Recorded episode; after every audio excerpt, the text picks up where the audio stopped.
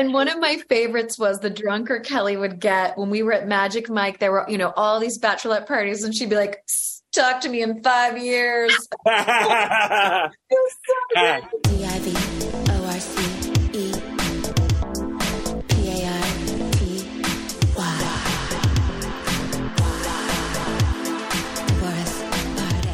Welcome back to another episode of Divorce Party. I'm so excited for today's episode. Our guest today is one of my oldest and dearest friends ever in the world. She is divorced. She's a mom. She's an entrepreneur. She is a retired Air Force pilot. She flew C-130s and did multiple tours in Afghanistan.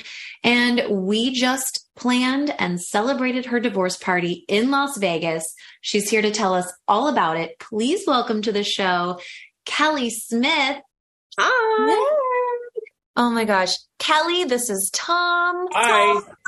Very nice to meet you. Tell me about Kelly. Okay. So Kelly and I met something years ago. Jesus. And back in our cocktail waitressing, I'm setting the scene for you, Tom. Yeah. It's Scottsdale in the something 2000s, and we are cocktail waitresses at a sushi bar. Nice. We meet, we immediately become party buddies, and, you know, I'm the only idiot that's like, I'm moving to LA to be an actress. And she's like, well, I'm going into the military to become a pilot. And so we're just like the two oddballs. Yeah. We're the two crazy ladies. Who was smarter in that move? Let me tell you something. Oh my God. Right. No. Well, Kelly. Not necessarily. Yeah, we'll get to that. Yeah. But the best story I have, Tom, is about how Kelly and I, she knew I was moving to LA. And one weekend she's like, hey, you want to take my dad's plane to LA? I've got some pilot friends in Manhattan Beach. Like, we'll fly out for the weekend. We'll get a rental car. And I was like, well, yeah. But there was like a little part of me that like didn't really believe that Kelly could fly a plane. Oh, she flew. Oh my God. You know? She'd already been to like boot camp and all that. I mean, I dropped her off at the airport. She came back looking like hell. I mean, she had had the whole life sucked out of her after she was in Fort, whatever. Yeah. Anyway, so we go to her dad's airplane hangar, you know, we get gas in the plane. We have like some groceries, and it's this little 2-person Cessna. Yeah. And I called my parents, and luckily they didn't answer. I just left a message saying, you know, just in case anything happens, like look for my body on the 10 freeway. And so we start barreling down the runway, and I look at Kelly and I go, please tell me you really know how to fly this plane. Please. And she's like, I got it. We're fine. We're fine. So we get up in the air. We're, you know, cruising along, and she's like, hey, can you look in the back? And I look in the back, and there's just like 2 metal cables that are steering this plane and our backpacks. She's like, yeah, there should be a black bag back there. And I'm like, yeah, no, lady, there's just our groceries and our suitcases. She's like, well, shit, I forgot the GPS. She goes, so we're just going to have to follow the 10 freeway. It's not a big deal. Meanwhile, I was already scared. I think this was after 9/11. So I was already scared of like flying and planes and all that shebang. And she's like, so when I tip the airplane, if you see the freeway on your side, that just means we're in restricted airspace. Not a big deal. My favorite part of the whole trip was we had the headsets and the microphones, and we were totally doing that like NPR SNL thing to each other the whole way. We were eating like apples and chips, and then we would just like throw them out the window when we were done. But we had like airplane, like Southwest airplanes calling, like when they would see us, you know, they call in, and it was so much fun. But the closer we got to the Camarillo airport, the more nervous I got, because we flew right over Dodger Stadium, and she's like, okay, it's going to get really busy. I need your help. Mm-hmm. Like with traffic, like if you see a helicopter, if you see a jet, let me know. And I was like, what? That's good. That's a possibility. It was so crazy. They'd be like, cactus, echo, niner, fiver. And I'm just like, I don't know, there's another one. And then we're just, the sun starts going down. And Kelly says to me, well, shit, I hope we make it before the sun goes down, because I just remembered that the lights don't work on the front of the plane. Oh, my God. So shockingly enough, I mean, we landed as the sun was going down, and we had a great weekend. We couldn't fly back like we were planning on it because Kelly was a little too hungover. Yeah. And we ended up getting fired from our jobs. Yeah. And there was fog. There was a huge marine layer. We ended up staying a few extra days. We both got fired. And then we were like, well, shit, no time like the present. Let's move out to LA. And we sold everything we owned and packed our cars, and been friends ever since. How did you get the plane back? Did your dad have to do it? Is your dad a pilot? He flew it back. We just had to wait a couple of days. Yeah, your dad was a pilot for Pan Am? Yeah, he was. Oh, I remember that. Now, that must be exciting when your dad and your daughter becomes a pilot too. I mean, that's a home run, right? Yeah, he has three daughters that were all military pilots, and let me tell you, the proud factor. He's one of those guys that's just obsessed with aviation and military and all that stuff. So, yeah, he's a big fan of ours. Well, I'm sure. I just did a video for a major general that's retiring. I can't remember where he was located, but he's got a job at Delta Airlines to make real money. Like he's moving, and he I assume he's done his 20 years and whatever that is. So you get a pension, although your ex-wife could take that from you. But people that love flying, I have people in my family that absolutely love it. But the idea that you had to follow the 10, which is sort of how I drive the car. Like I look up and say, so. You guys made it. It's a hilarious story. You guys are buddies to this day. I wish we had pictures of you guys as cocktail waitresses. Oh, I know. We'll have to. Do you really want to unearth those? I know. Oh, yeah, I had crispity, crunchity, Pam Anderson blonde hair. Mm. I mean, we were train wrecks back then. It's a miracle. Sure, like divas and tank tops. Like, oh yeah. Oh my God, it's amazing. You guys are. Yeah. When we first moved to LA, she and we couched it for a month at her aunt and uncle's. They were on a cruise, and then we would walk up and down the street. I'm so glad you remember these details, Monica, because I have forgotten all of this. We would walk up and down the streets in Manhattan Beach and look for rent signs. And we ended up finding a studio, and we bought blow up air mattresses from Target. And those were our beds. And we just had our clothes lined up against the wall. I mean, it was Monica. And we were so terrified of lighting. Do you remember when we unearthed the furnace underneath the floor? Oh my God. Because we figure out how to light the pilot light. So Monica's like, you do it, Kelly. So I'm like, okay. But then even I saw it and I'm like, no. So we decided to just freeze. We went to bed with socks on our hands. Monica was in the lower air mattress wearing her beanie. I mean, we'd wake up in the middle of the night and have to blow up our air mattresses because they had. Yeah, we called it our nightly blowjobs. Blowjobs to the air mattresses. Oh my gosh. And then we couldn't figure out why we were freezing all night long. And finally, Scapegoat, this amazing pilot that we were friends with who lived down the street, came over one night and he's like, well, you realize all your body heat is escaping out of these air mattresses. That's why you're freezing all night. I mean, we had no idea. Yeah. Then what's the deal with Scapegoat?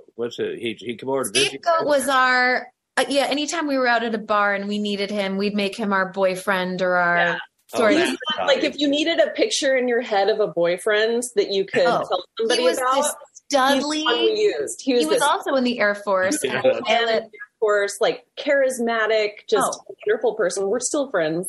Yeah. He loves the name Scapegoat, but so he was forever our scapegoat, way too hot for us out of our league. It was really a good time. So Tom, this weekend we went to Vegas for Kelly's divorce party. Tom has not had a divorce party yet. I mean, four divorces, but yeah, oh, you get four parties. Yeah. Yes, it's going to have to be a big one. But Tom is he does not partake in the alcohol and the other things anymore. But we'll make it extra special. It doesn't even matter.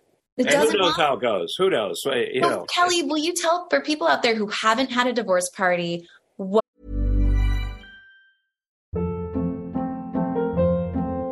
Hold up. What was that? Boring. No flavor. That was as bad as those leftovers you ate all week. Keke Palmer here. And it's time to say hello to something fresh and guilt-free. HelloFresh. Jazz up dinner with pecan-crusted chicken or garlic butter shrimp scampi. Now that's music to my mouth. HelloFresh. Let's get this dinner party started. Discover all the delicious possibilities at HelloFresh.com. Mom deserves the best, and there's no better place to shop for Mother's Day than Whole Foods Market. They're your destination for unbeatable savings, from premium gifts to show-stopping flowers and irresistible desserts. Start by saving 33% with Prime on all body care and candles. Then get a 15-stem bunch of tulips for just $9.99 each with Prime. Round out Mom's menu with festive rosé, irresistible berry chantilly cake, and more special treats. Come celebrate Mother's Day at Whole Foods Market. I'm Sandra, and I'm just the professional your small business was looking for. But you didn't hire me because you didn't use LinkedIn Jobs. LinkedIn has professionals you can't find anywhere else, including those who aren't actively looking for a new job, but might be open to the perfect role, like me.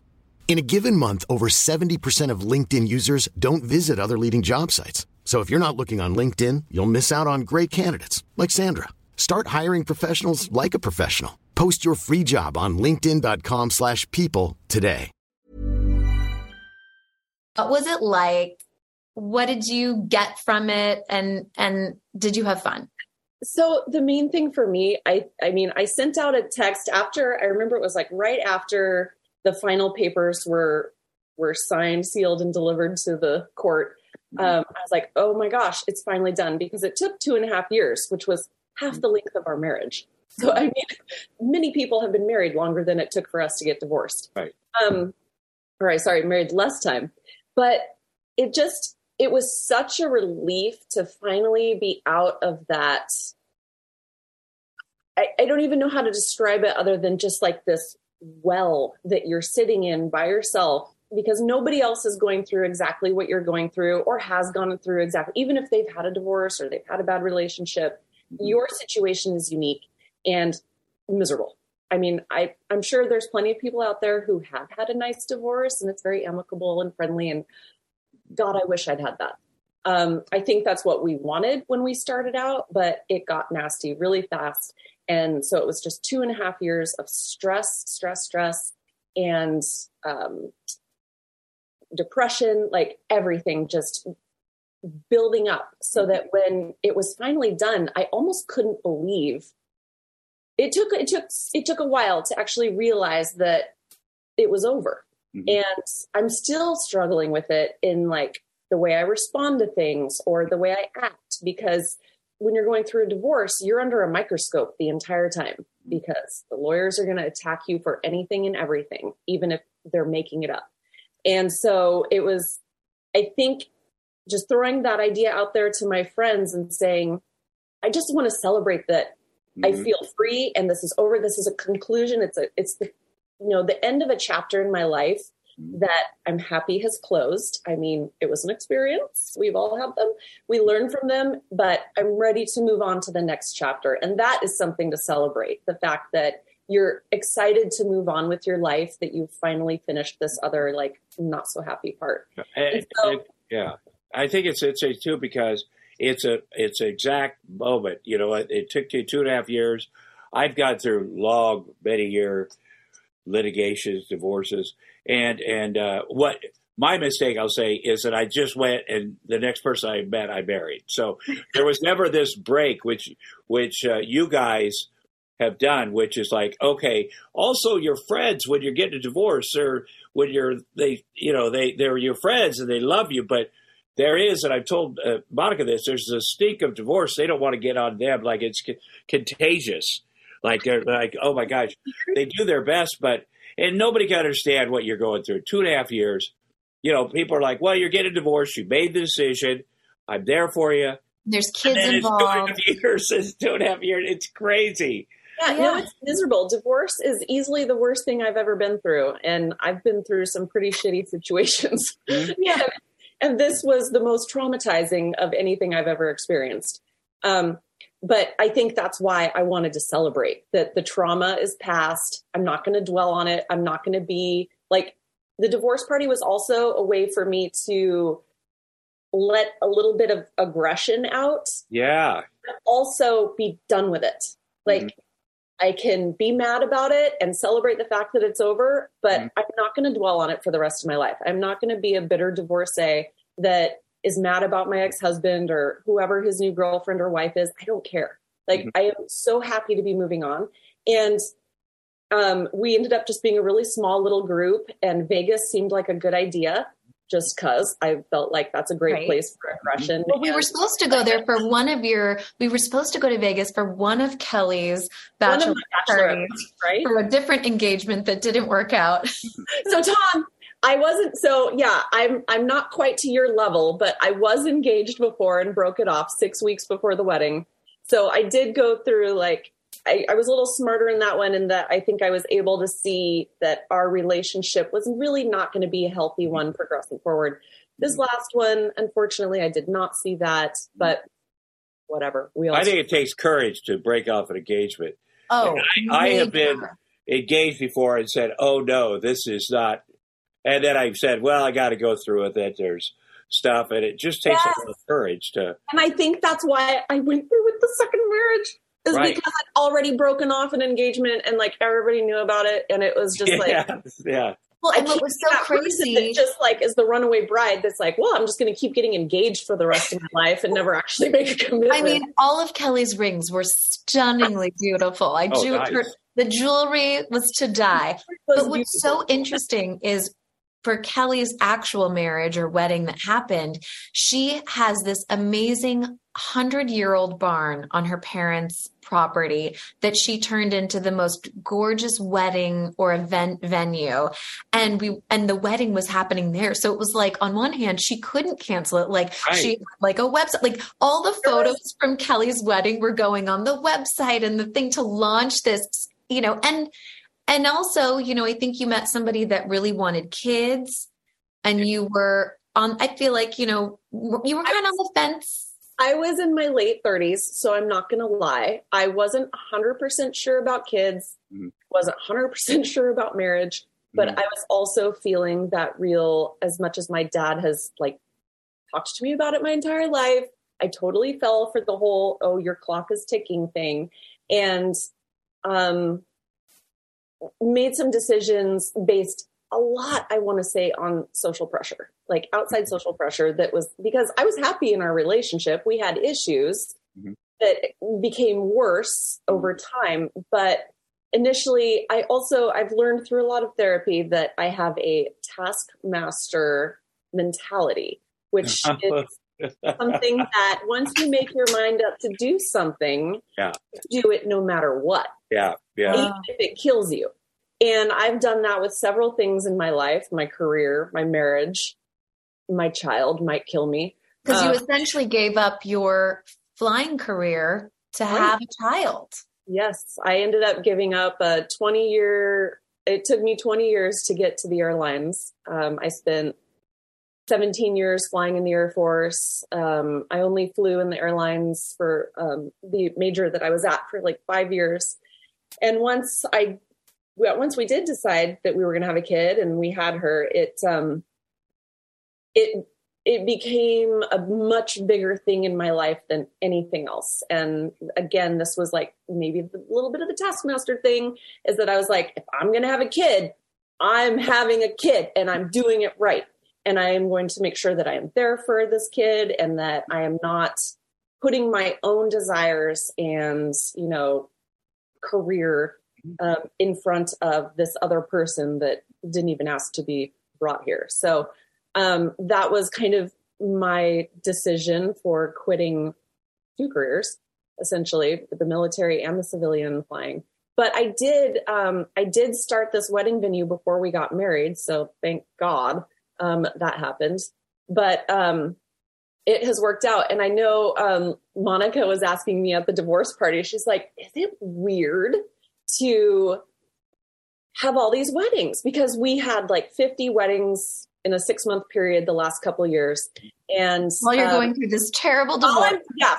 While like post COVID, which was traumatic anyway for everyone, including the wedding industry.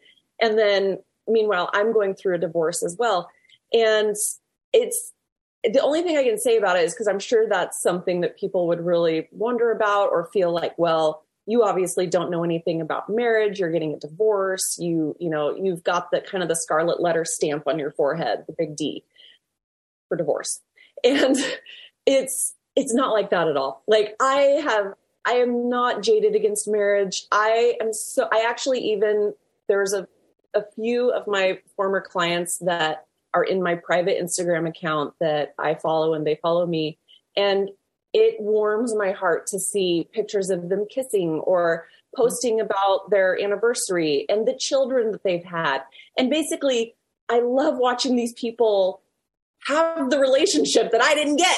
So right. It's actually like a happy thing for me. Like that's what we all want when we get married, is to be able to have the happy ending with the picket fence and the children and the love and the big Thanksgiving dinners. You know, that's what I wanted. It doesn't happen for everybody. Maybe it'll happen eventually, but maybe not the first, second, third, or, you know, fourth time around, Tom. But it could happen. And I think that's something that we as a human race have in general, which is hope. And we can always have hope. We can always think, you know, things are going to get better. I can do this. I can work on myself. I can maybe have a little bit better picker and just try to find that person that is going to fulfill me in the way that a lot of my clients have found theirs. And well, but also, of course, we celebrate other people that have, and it's fun and it's sweet and, you know, but it's not that I'm just saying this out loud. You don't have to, like the quest for this perfect relationship or a healthy relationship. Healthy. I think healthy is a good word. Yeah. And I think to give it up your stuff, your career stuff. I mean, when you get divorced, then they're like, why did I? But I think the idea that for a child, because so many people don't. Some people are like, I'm going this way. That's just my, you know. And Monica and I've talked to people on here, and a lot of times the man will just dump everything on the wife. And a couple of your friends we've had on here, and.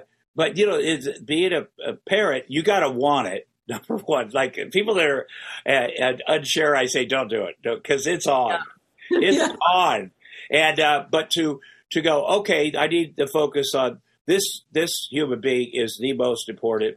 And so it takes a lot of it takes courage to do that. But you've also started I think I've heard three different careers that most people be like, yeah, that's way too difficult. And then here you are with the wedding barn. And so it's not like you slowed down. It's like you've done a bunch of interesting things and more to come. Yeah. Well, I think I did luck out in that this business that I created is something, and there's a lot of stuff out there, other things that I could be doing, but this was already there, is that I'm able to work from home. Yeah. So we walk up to the barn, we take the dogs, the cats follow us, we go up there, do maintenance, landscaping, you know, all just kind of the basic stuff, but it's right here in my backyard. I really, really enjoy it. And it doesn't bother me at all. Like I don't feel any sort of angst or. Well, and it's also because I think you've realized in the last couple years that you can be more than one thing. You know, you can be more than just a pilot or just a mom, and having kids, I think, does sometimes show people like what they're made of, what you're capable of, the absolutely. Things you really can accomplish or that you want to accomplish, to show this little person like, oh yeah, we can do all this, you know? And also that it's good to be, I mean, I don't know if well-rounded is the right word, but like I said, I would concentrate in the past and, you know, my growing years, the 20s and 30s, I would concentrate so much on the task I had at hand, which was always my career. And everything else, relationships, vacations, things like creative juices that I had, everything got pushed to the side because I had focused on this one thing. And I have since maybe the divorce has helped me with that, realized that that is also extremely unhealthy. Like, you definitely need to have your fingers in a bunch of different things, because we aren't just made up of one particular thing that we're good at or one particular thing that we like. There's so much stuff out there in the world where we only have this one chance, so we may as well get out there and experience it. And I think that actually, I mean, for me, I think it makes me a happier person in general rather than the way I was before, where I was just so focused on one particular thing. Well, I also think that all three of us, I don't know how crazy your early days were, but we've done some stuff that you kind of want to have done before you have a kid. Yes. You want to go, you don't want to be regretting, man, I just wish I'd lived and done X, Y, Z. And we're all single parents here, so we know, like, this is a whole different thing. And I certainly feel like I've done it. I mean, I've done everything. I've done it. The crazy stuff, the professional stuff, whatever. Lived a life. But this is the best, you know, it's unless you are in our position, you don't realize how great it is and how you can look around and go, oh, I'm depressed about this with this job or this job. And then you look over here, I see my kids and go, oh no, that's the number one thing. You do have to be well-rounded though, as you know. Kelly, one of the things I wanted to ask you about, I love that you touched on... Wait a minute, I got to talk about the actual divorce party. Oh, yeah. Kelly, did you, like Monica, get very drunk, throw up, and make out with a dude? One out of three. A stranger. I wish. I would love to say that it was the trifecta, but unfortunately, I just got drunk. Yeah. But that's a good thing. But honestly, it was the best. But I can't say that about many of my previous Vegas experiences. Yeah. So I have to say this was the most fun Vegas experience I have had because it was just fun. I don't know how else to describe it. And the energy. The time that we went out, the energy was just so positive. And these crazy sashes that Monica got. From Hissy Fete on Instagram. I just learned her background and I am in awe of this woman. Mine said divorced as fuck with a DTF. And DTF for these are not down to fuck. It's divorced fucker. Oh yeah, that's right. Divorced. Oh, there's what? So DTF, remember from like Jersey Shore, that meant like down to fuck. I didn't even know that part. Okay. Oh, yeah. We got to teach Tom all these terms. Yeah. So the new DTF is divorced that fucker. Oh, I like that a lot. Right? Yeah. These ladies at Hissy Fete have the best merch, so message them. Oh, you'll have to help me with that. So that was what made it so fun, was that we had the paraphernalia to go with it, to make it something different than just girls going out in Vegas. And what I was not nervous, because at that point I'd already had a few glasses of wine, but I was a little concerned that we might get a little bit of hate from people. Or like negative attention. Yeah, negative. Yeah. You know, like, from the moment Kelly checked into the hotel, there was a note in the computer that said, these girls are here for a divorce party. And what did that lady? So she didn't know. She must have not looked at the notes, because she said, this really sweet girl, she's like, so are you guys here to celebrate a bachelorette party and a birthday? You know, are you here for a special occasion? And I said, well, none of the above. It's actually my divorce party. Yeah. And she looked at me and she goes, I had mine last year. Gives me the high five over the counter and is like, you guys have the best time. I'm so happy for you. Congrats on getting through it. And so, Monica's right. Like from the get, so I was a little nervous about the sashes and everything going out, but from the moment we got in the elevator, I mean, people were stopping and going, wait, what does that say? Yeah. And because all the sashes were different. Yeah. And women, strangers were walking up to Kelly asking for hugs, saying they had just gone through it. Like we made so many friends. People were then asking to borrow the sashes and take pictures with them. I mean, it was like, you would have thought Kelly was Margot Robbie. Yeah. It made people like, oh, you just went through all the shit that I went through. And well, I also think this, you know, is something where, you know, we don't want to talk about sometimes, especially when we're in the middle of this shit, because it's not just embarrassing, but it's And then when you get to the other side, you tell people, you know, like, again, at the school parking lot with my kids, there's a lot of single moms. There's a lot of single dads. And there's kids that have two dads or two moms. And so my kids are used to this stuff. But when you say, like, it was so obvious at your divorce party, and they read that, they're like, wow, someone to talk to. It's like being at a 12-step meeting for people that have gone through bad marriages. Yeah. We want to, you know, but I understand why you'd be nervous. But in this day and age, it's very... It was amazing support. But one of the things I want to get back to is you had mentioned, like, you went through a depression. Yeah. And I would love for you to tell us what it was like. Happy to talk about it. Yeah. This is another thing that, especially in my former career field, is not talked about often enough with an air of normalcy. I think it's something that I have learned through the process, or just for me, nobody told me this, but it is something that I am now really concerned about in general, is the way we, and this is my personal opinion, is the way we categorize mental health. Mm-hmm. And we call it mental health. Mm-hmm. Like it is some sort of magical thing that we're all supposed to be like working on ourselves and, you know, but nobody really knows what that means. What is mental health? Well, really, all it is health. So I really don't like the stigma of mental health. Your brain is a physical organ, just like the rest of the organs you have throughout your body. It has to be taken care of. If it's not taken care of, if it breaks down due to hereditary issues, situational issues, then you just have to find ways to repair it. And fortunately, I mean, I am eternally grateful to this psychiatrist that I happened upon.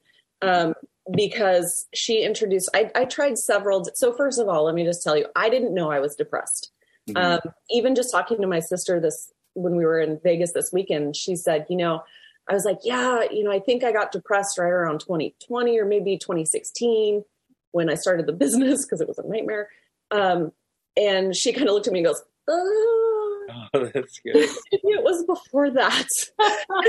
And so, like, you don't, a lot of times when you're depressed, you may not even realize it. And right. I do know that I got to the point where I was just like, this is just life. Life is miserable. I just keep putting one foot in front of the other, pursuing my career, pursuing this relationship, pursuing all these things, being the perfect parent, being the perfect wife, being the perfect employee, the military pilot, the commercial pilot, business owner, all these different things, you know, daughter, sister, like friend. We have so many different labels that we have to deal with. And those all end up getting categorized under mental health. Like we're all just supposed to know how to do it. So what I learned after finding out that I was depressed through, so this is kind of funny. My ex-husband was like, we should probably see counseling. And I was like, I totally agree. Mm-hmm. So actually I think I said it. And then he actually agreed, which I was shocked about because he's kind of one of those guys that's like, oh no, I'm stoic. Skeptical. Perfect. So he did agree to that. And I thought that was a big step. And our marriage counselor, after several sessions, said, Kelly, I'd really like to just speak to you, you know, maybe separate. Many of us have those stubborn pounds that seem impossible to lose, no matter how good we eat or how hard we work out. My solution is PlushCare. PlushCare is a leading telehealth provider with doctors who are there for you day and night to partner with you in your weight loss journey. They can prescribe FDA-approved weight loss medications like Wegovy and Zepbound for those who qualify. Plus, they accept most insurance plans. To get started, visit plushcare.com/weightloss. That's plushcare.com/weightloss. Millions of people have lost weight with personalized plans from Noom, like Evan, who can't stand salads and still lost 50 pounds. Salads generally for most people are the easy button, right? For me, that wasn't an option. I never really was a salad guy. That's just not who I am. But Noom worked for me. Get your personalized plan today at Noom.com. Real Noom user compensated to provide their story. In 4 weeks, the typical Noom user can expect to lose 1 to 2 pounds per week. Individual results may vary. And just see how things are going with you. And so we had a couple separate sessions, and that's when she said, I'd like to split off from marriage counseling. That needs to come later. She said, I think you need to see a doctor because you're having thoughts that you shouldn't be having. Mm-hmm. And so I will never forget going to my doctor and in complete breakdown, because especially as a pilot, mm-hmm. you are expected to have your shit together all the time. Mm-hmm. And there's no emotion. You are very strategic and technical.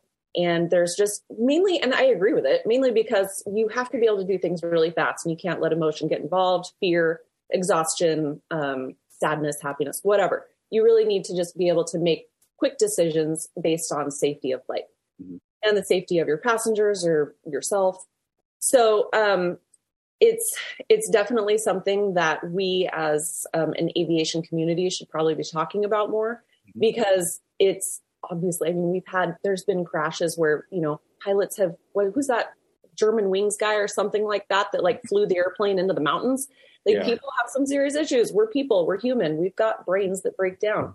And so it was really difficult for me to realize that, but thanks to my amazing taskmaster personality, I went after that shit. Yeah, good. So once I discovered that, okay, I have been diagnosed with major general depression and I was put on antidepressants and saw a therapist and multiple therapists.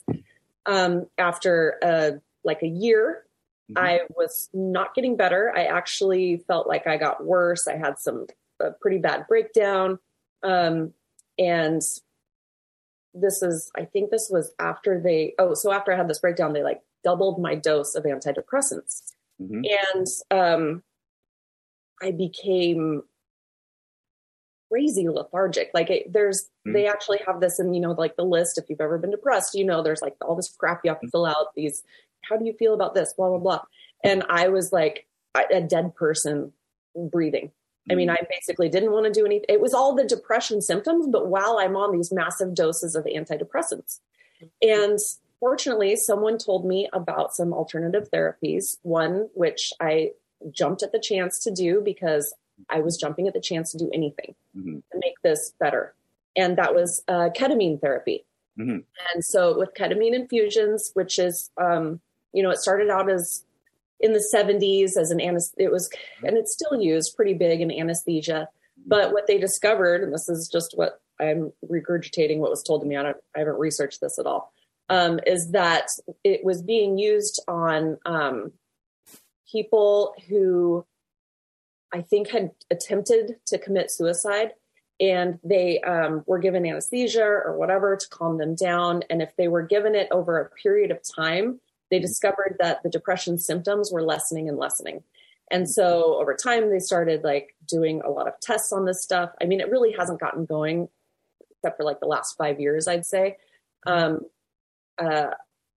it has been proven that, to sum it up really fast, if you look at some of the pathways in your brain as like a gravel road, a lot of times after a lot of driving over this gravel road, you will end up with potholes. So you've got these potholes that are occurring on this road that's going to make it very difficult for things to travel down. So what the ketamine comes in and does is somehow through magic, it goes in there and repairs those potholes mm-hmm. so that whatever the little synapses and everything are that you need to function, they can actually be completed. So that worked for me. It worked really well. It almost worked too well because my sister now calls it Key West happy because I had just finished my round of ketamine treatments, and it's an intensive treatment. It only takes 2 weeks, but it's like, it's a lot. And I have never done drugs before because I just was a pilot and in the military. So this was my first experience in this sort of realm. And it's interesting, I'll give it that, but definitely not scary whatsoever. I mostly just found it interesting, the quote unquote trip that you go down. So that was fine. But after the 2 weeks were done, we went to Key West because my brother-in-law had a debt down there for the military. And I was basically like that's what Lacey said about our Vegas trip. She's like, you are Key West happy this weekend. She's like, oh. I had so much fun. It was just that pure like, coming out of this cloud. Joy. Yeah. It was absolutely incredible. And the problem with that is that I was still, because they don't want you to go off of it because it's kind of a heavy type of drug, the SSRIs that we use for antidepressants. I took myself off them, and I cut them down over the period of a month. And because I was feeling so great, I felt like I'd been cured of my depression. Mm-hmm. Right. And I was talking to a therapist. I'm eating all the right foods. I'm learning about the gut and how that transmits stuff into your brain and creates all the good chemicals. Mm-hmm. And so I'm like, I'm on the right path. I'm doing everything right. And I don't like being on these drugs. So I'm done with them.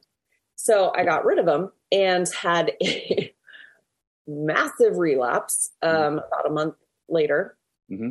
That was really, really bad.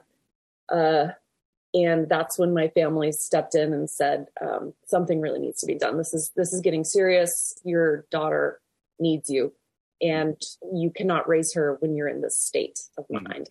So, I literally did a Google search, for psychiatrists in my area that would take TRICARE, which is the military healthcare. And this one woman popped up, and I did a meeting with her, and I really just connected with her and thought she was awesome. And she told me about this new therapy that they have, and it's called TMS, and that's called transcranial magnetic therapy. Yes, write this down because I'm always interested. Like, the ketamine was great. Ketamine is great, but ketamine, the problem with it is it's only paving. It's like a temporary. Yeah. It is temporary. Yes. You do have to kind of, if it's something where the little things in your brain just do not ever heal, then yes, some people do it monthly, some people do it quarterly, some people do it annually, some people never have to do it again. Mm-hmm. But I'm more like quarterly. But this new thing called TMS, transcranial magnetic therapy, is made up of the magnets. And again, I am just telling you guys what I know. Yep. So just your experience. If you want to learn about it, please look into it. Yep. But it worked for me, and it literally changed my life. It changed the path of my life from going like this to going like this.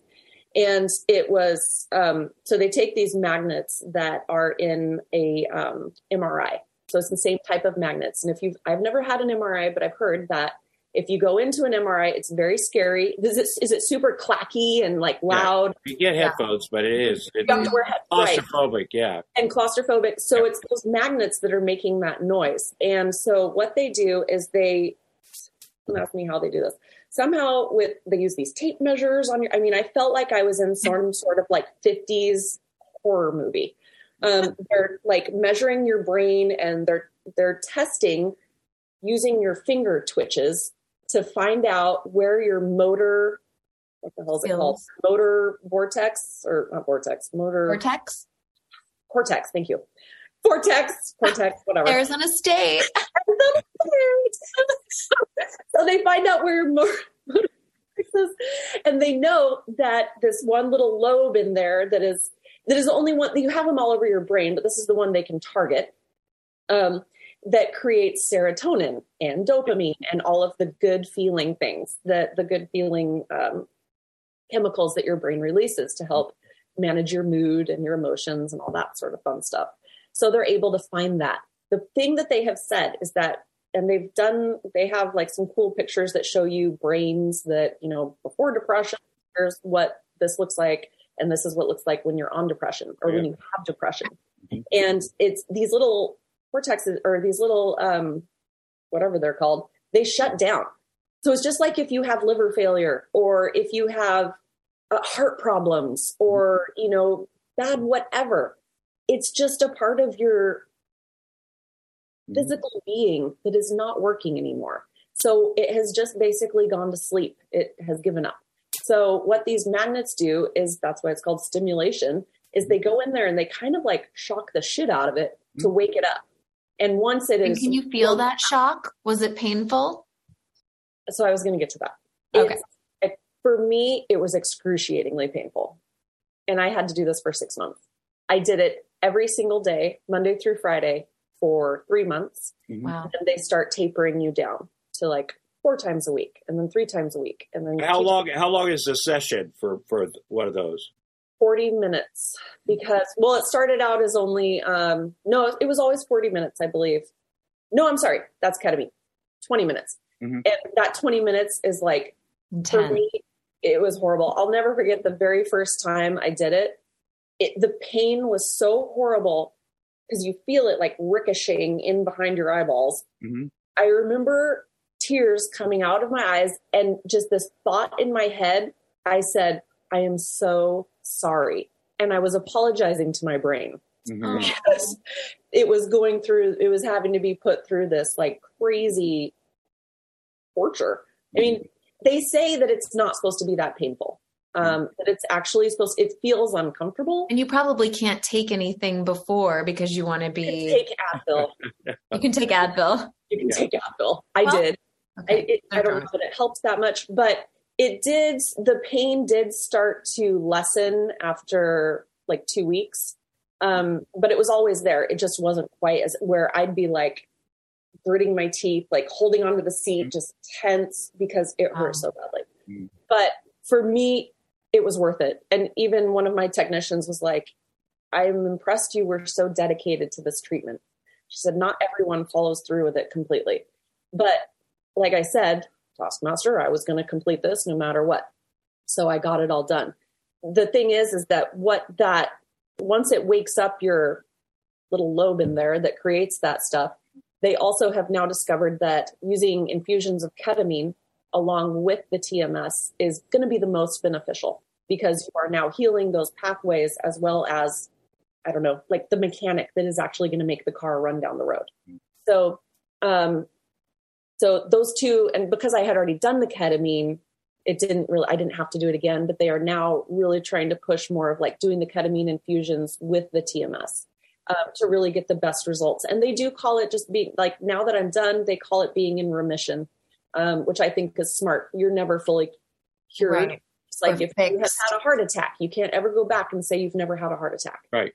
You know, there is an issue with your heart. There is an issue with your brain. There is an issue with your skin, whatever it happens to be. You just have to figure out ways to fix it. And I'm hoping that, and I've tried to figure out how to get this message out there more because I know so many people, especially if you're going through divorce, divorce itself can cause depression. It wasn't the sole cause of my depression, but it certainly like made it bigger. It was not helpful. But I think it's really important to get these alternative therapies out there because a lot of these SSRIs, if you don't know about SSRIs and what they do, all they're really doing is blocking the uptake in your little lobe thing that spits out the serotonin. It actually sucks it back in and recirculates. Basically, it's like recycling your serotonin. Mm. So what those SSRIs do, that's why it's called a blocker. It's blocking your little lobe from being able to suck it back in. So that's how these work for depression, is that you are actually keeping that chemical in your brain. It's not fixing the problem, though. It's taking Advil for the pain. It's not actually fixing the problem. So that's the issue I have with a lot of these SSRI products. Okay. I got a couple questions. Now, I am in recovery. You know, you say I'm an alcoholic, I'm a drug addict, and that never changes. It's just that I don't use. And I also spend, Monica knows, I go down to the VA and talk to the men and women down there that have similar things. And you do? Yeah, I do. Thank you for doing that. Well, it's selfish being of service, because it doesn't matter. It doesn't matter. But when I first started doing it 30 years ago, nobody talked about the health of the, nobody talked about post-traumatic stress, especially the pilots. They would have nothing, depression. No, they would not. And then I found that, I go give these speeches around the country to corporations or people, and the amount of pilots that are trying to be in recovery is of any job field. The pilots are the number one. The amount of people. I mean. And I think it's great. Like American Airlines has a huge program that I think these companies realize, we got to take care of our folks. Now, your journey is interesting because you started with the antidepressants or and you went up and then you felt lethargic, which I relate. I tried that too, but I hadn't quit using drugs. So it did, you got to clear it out. And I certainly know that feeling of being lethargic from my heart medication, which is a good analogy, the brain, the heart, you know, these vital organs, and getting the right balance for me. But so you did this, and then you went to the ketamine. I have one question. Is ketamine in the same category as ayahuasca?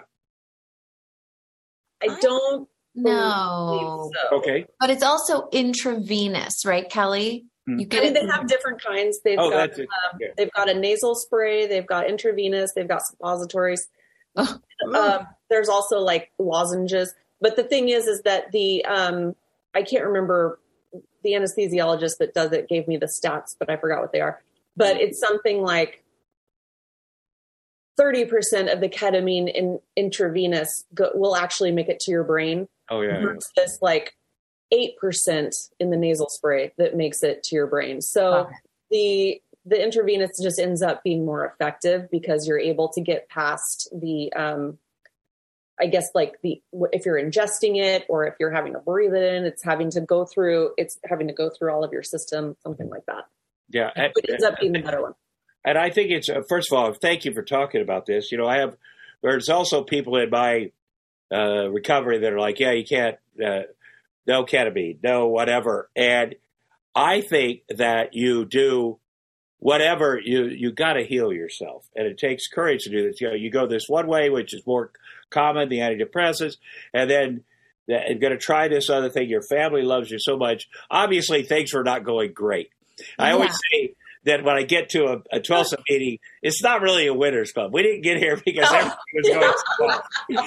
So, but I loved hearing that, and I loved that you tried to take yourself off of the medication, which is insane. You know, like which I think is called self-doctoring. Which I've done that a lot. It's very common. Yeah, you know. But I get that.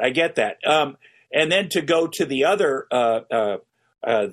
what is it? TMI? No, what is it? TMS. Yeah, that's such an interesting thing for me too. Just because I know the way my brain works, and to figure out what it is. You know, at any cost, you know, because it's weird because your hard drive is messed up. I don't mean you, but I just mean in general. Yeah. Like you could look at your, you know, your legs. If you hurt your leg, you're like, so you have to gauge everything. And I think when you go through a divorce, you're like, well, I should be depressed. What does that mean? In your case, you're like, I'm going to run. I've run my whole life just blasting through walls. I'm just going to keep moving so it doesn't get me.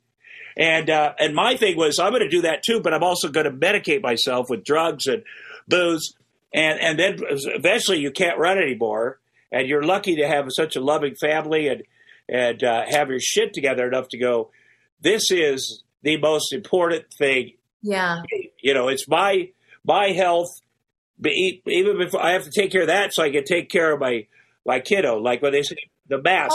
Also as Kelly's friend, you know, for many years, you know, Kelly's personality is when shit's hitting the fan with Kelly, she kind of goes radio silent. Mm-hmm. And so, you know, some people reach out more and, you know, again, the culture of, you know, flying and the military and all those things, and maybe just your personality mixed in general with the taskmaster thinking I can do this on my own, you know, that's what's scary is when, you know, maybe some people kind of go inward and don't ask for help. And the fact that you kind of were able to still have the fire inside of you or that one little speck of light to still try to fight for yourself or try to fix it in some way. Cause I didn't know as one of her, you know, close friends, I didn't know a lot of this was going on until after the fact. Mm-hmm. So it's amazing that you, I don't want to, nobody ever wants to admit, you know, that they're not, I mean, maybe people do. I don't, you know, to admit that things aren't going quite as wonderfully as you may try to make it work. As wonderfully as we see on Instagram. Right.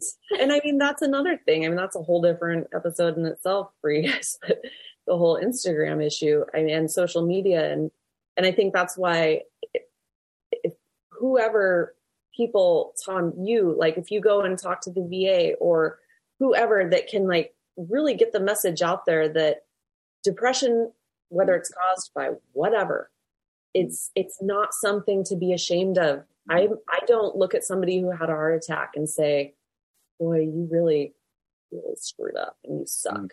Right. You deserve that heart attack. You know, yeah. Or I don't know. There's just, I feel like there's been such a negative stigma with mental health that we really need to, and my personal feeling is that it's the mental, it makes you sound crazy. Mm-hmm. Yeah. There's got to be a better term for it. No, but it's got, Kelly, what you just did, you know, and I hear a lot of different things from a lot of different, the people I consider very honest and share their stuff. But that was incredible that you know, because especially with the old thinking, like I'm going to share about my mental health and people will be like, okay, that's the last I can talk. And like, now you got a chick in your armor. But I think social media has been good because people share stuff on there. You know, I have a couple of social media friends that are sharing their breast cancer journey and their mental health stuff there. And they'll say today is not a good day, whatever. And I think that's just the bravest thing. I also think that when you don't hear from somebody like Kelly, you know, like sometimes friendships or family, you're like, I realize I haven't hurt that person. Fuck that person. What's up with them? They don't need me. They must be rolling. And now they don't need me. I'm always there for you.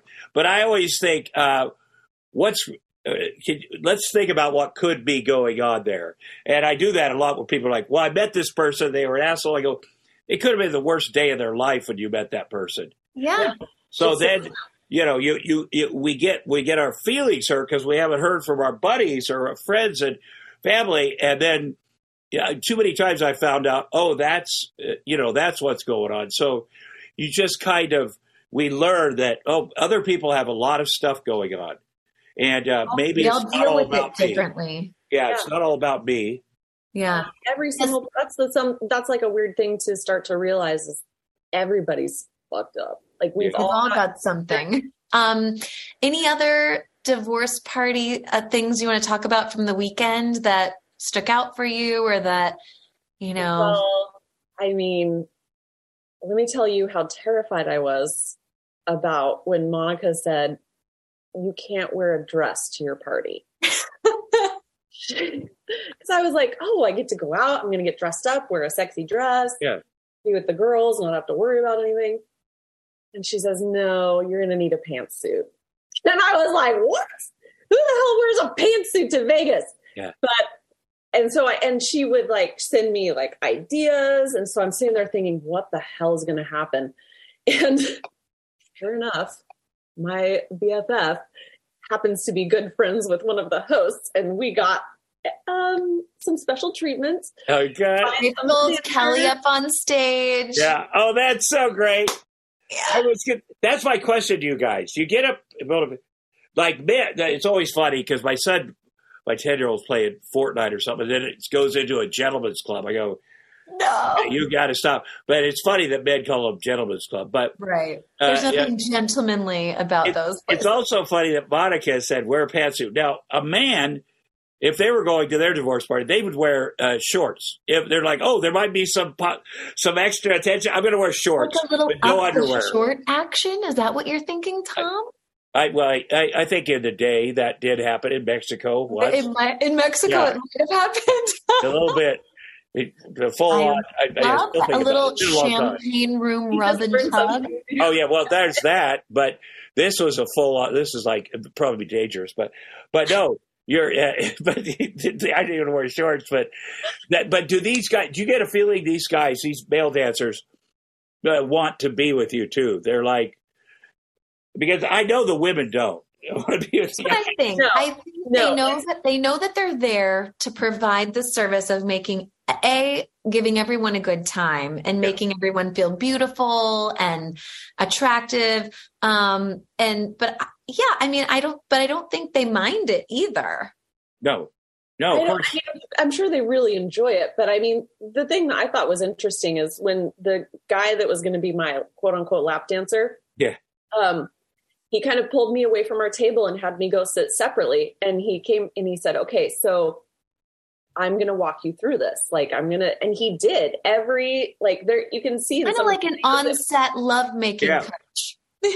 Yeah. Yes. I mean, if you saw it look like he was being all sexy in my ear or something, he was actually whispering to me and saying, is this okay? Let me know if you're uncomfortable. Like, I don't, just everything. Like he was always saying, are you doing okay? Are you having fun? Yeah. Nothing happens that you don't want to happen. That's smart. In the old days, people didn't ask that question. They were just like, I'm just going to do this thing. But it's smart with the, with these days and respectful. It's the way to have a relationship too. Yeah, it was nice. I thought it was lovely because they're performing an act. They are dancers. They aren't there to get a girlfriend or hook up. They do at some point, but sure, who knows? That's not the name of the game when they. And it's so funny. Stage. The song that they pulled Kelly up to on stage was called "Permission," which is so. Was fun. It? I don't know.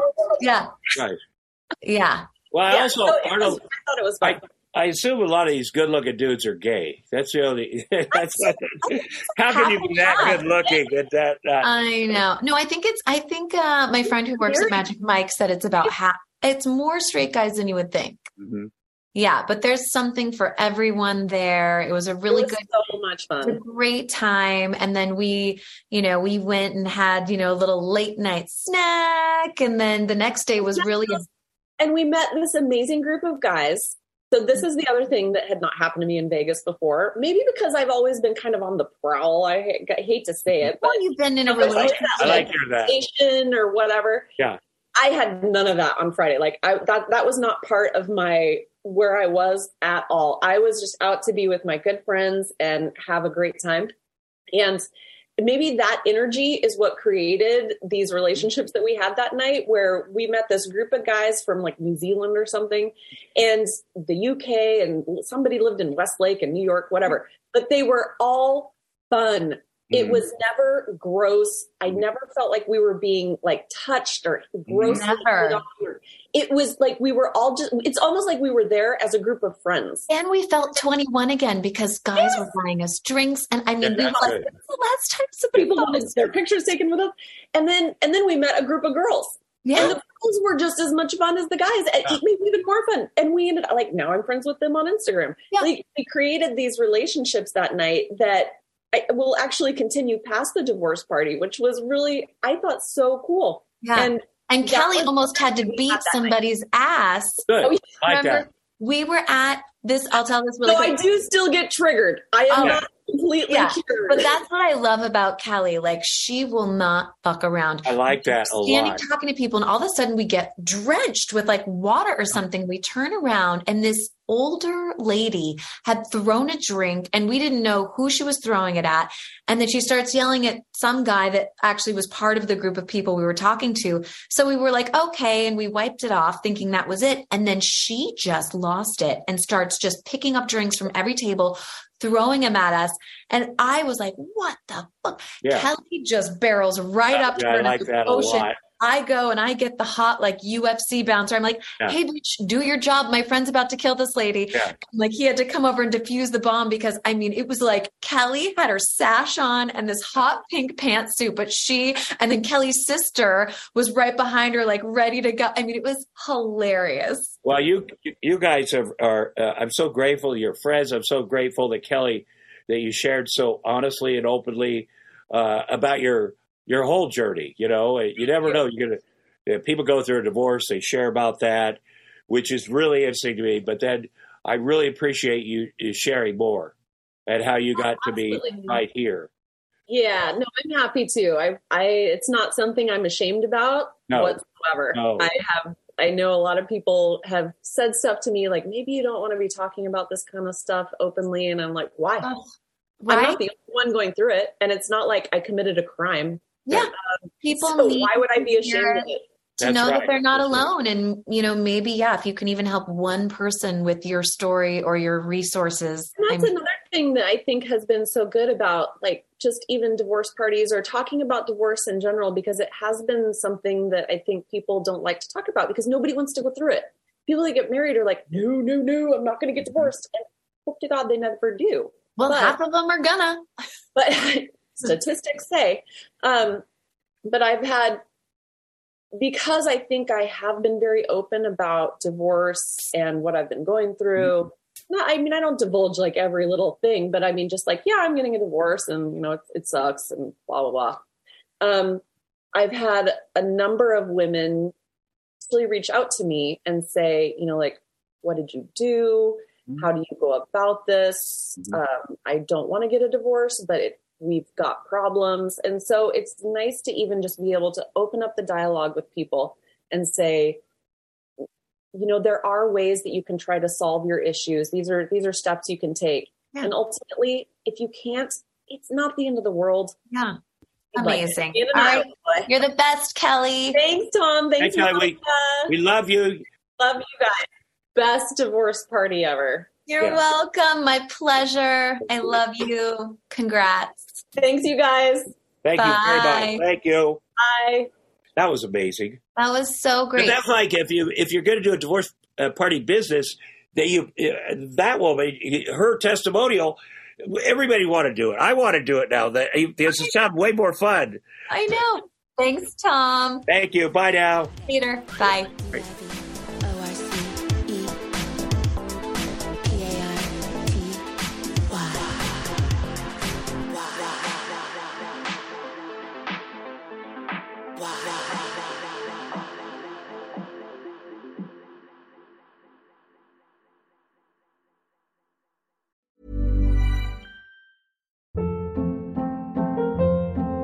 Hold up. What was that? Boring. No flavor. That was as bad as those leftovers you ate all week. Keke Palmer here. And it's time to say hello to something fresh and guilt-free. HelloFresh. Jazz up dinner with pecan-crusted chicken or garlic butter shrimp scampi. Now that's music to my mouth. HelloFresh. Let's get this dinner party started. Discover all the delicious possibilities at HelloFresh.com.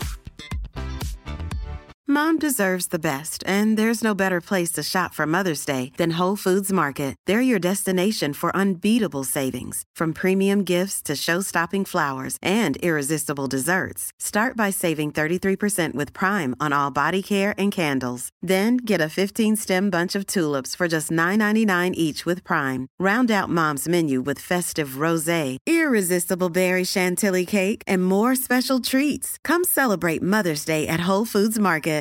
Imagine the softest sheets you've ever felt. Now imagine them getting even softer over time. That's what you'll feel with Boll & Branch's organic cotton sheets. In a recent customer survey, 96% replied that Boll & Branch sheets get softer with every wash. Start getting your best night's sleep in these sheets that get softer and softer for years to come. Try their sheets with a 30-night guarantee. Plus, get 15% off your first order at bollandbranch.com. Code BUTTERY. Exclusions apply. See site for details.